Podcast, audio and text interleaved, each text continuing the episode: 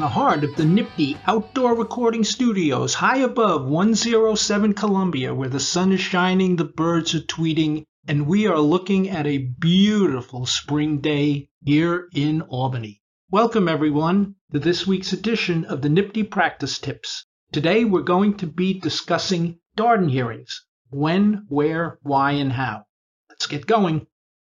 When a defendant is seized by members of law enforcement and they secure a statement or physical evidence from the defendant or an identification of him or her, there is a strong likelihood the defendant will move for a suppression of this evidence.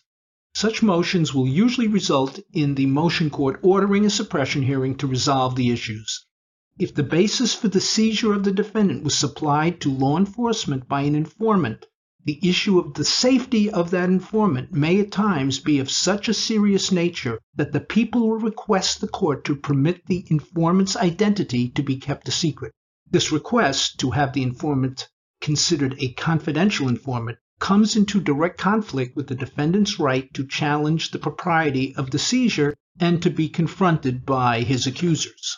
Generally, when a suppression hearing is conducted, the people are not required to call any particular witness to meet their initial burden of coming forward with credible evidence that establishes probable cause or reasonable suspicion. In most cases where an informant supplies the basis for the seizure of the defendant, the people will call the arresting officer to testify at the suppression hearing. The officer will be permitted to testify to the basis of knowledge of the informant who supplied the officer with the information that justified the seizure.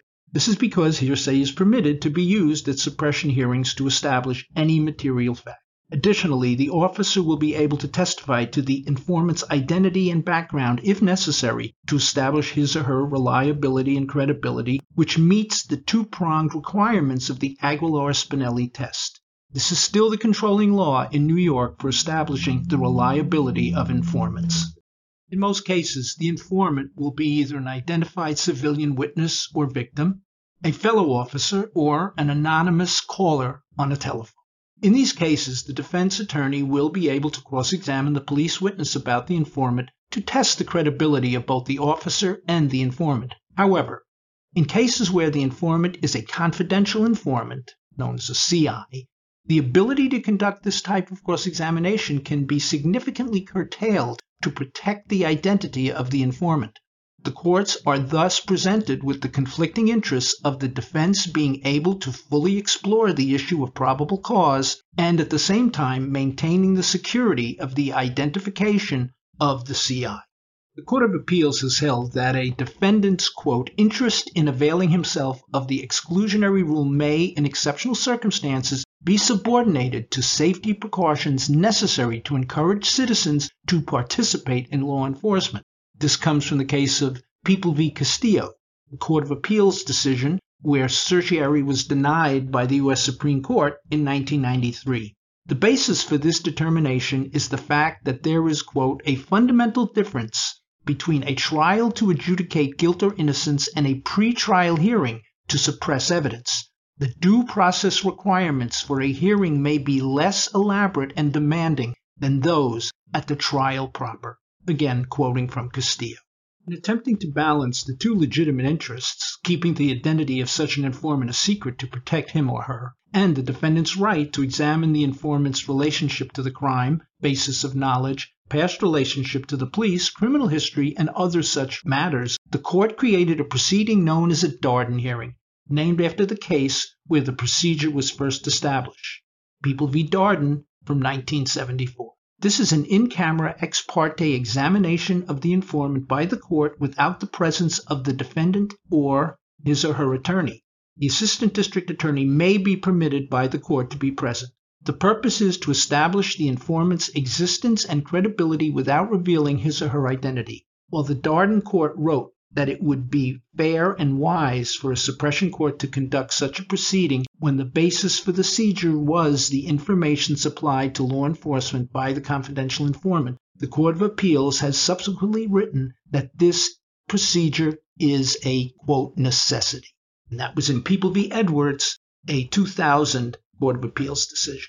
When the people claim that the confidential informant's safety must be protected by keeping his or her identity a secret, The defense has no burden of any kind to establish the need to produce the informant for the court to conduct a Darden hearing. Rather, the burden is on the people to establish why the informant should not be produced, and no such hearing is required.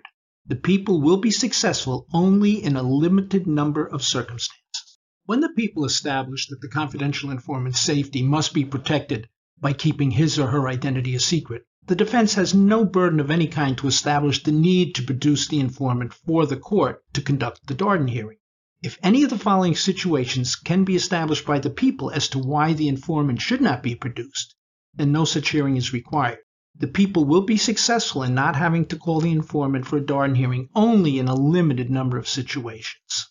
Number one, if the informant had appeared before a judge the time of the issuing of a warrant and was examined by the warrant court under oath on the record, no such hearing is required.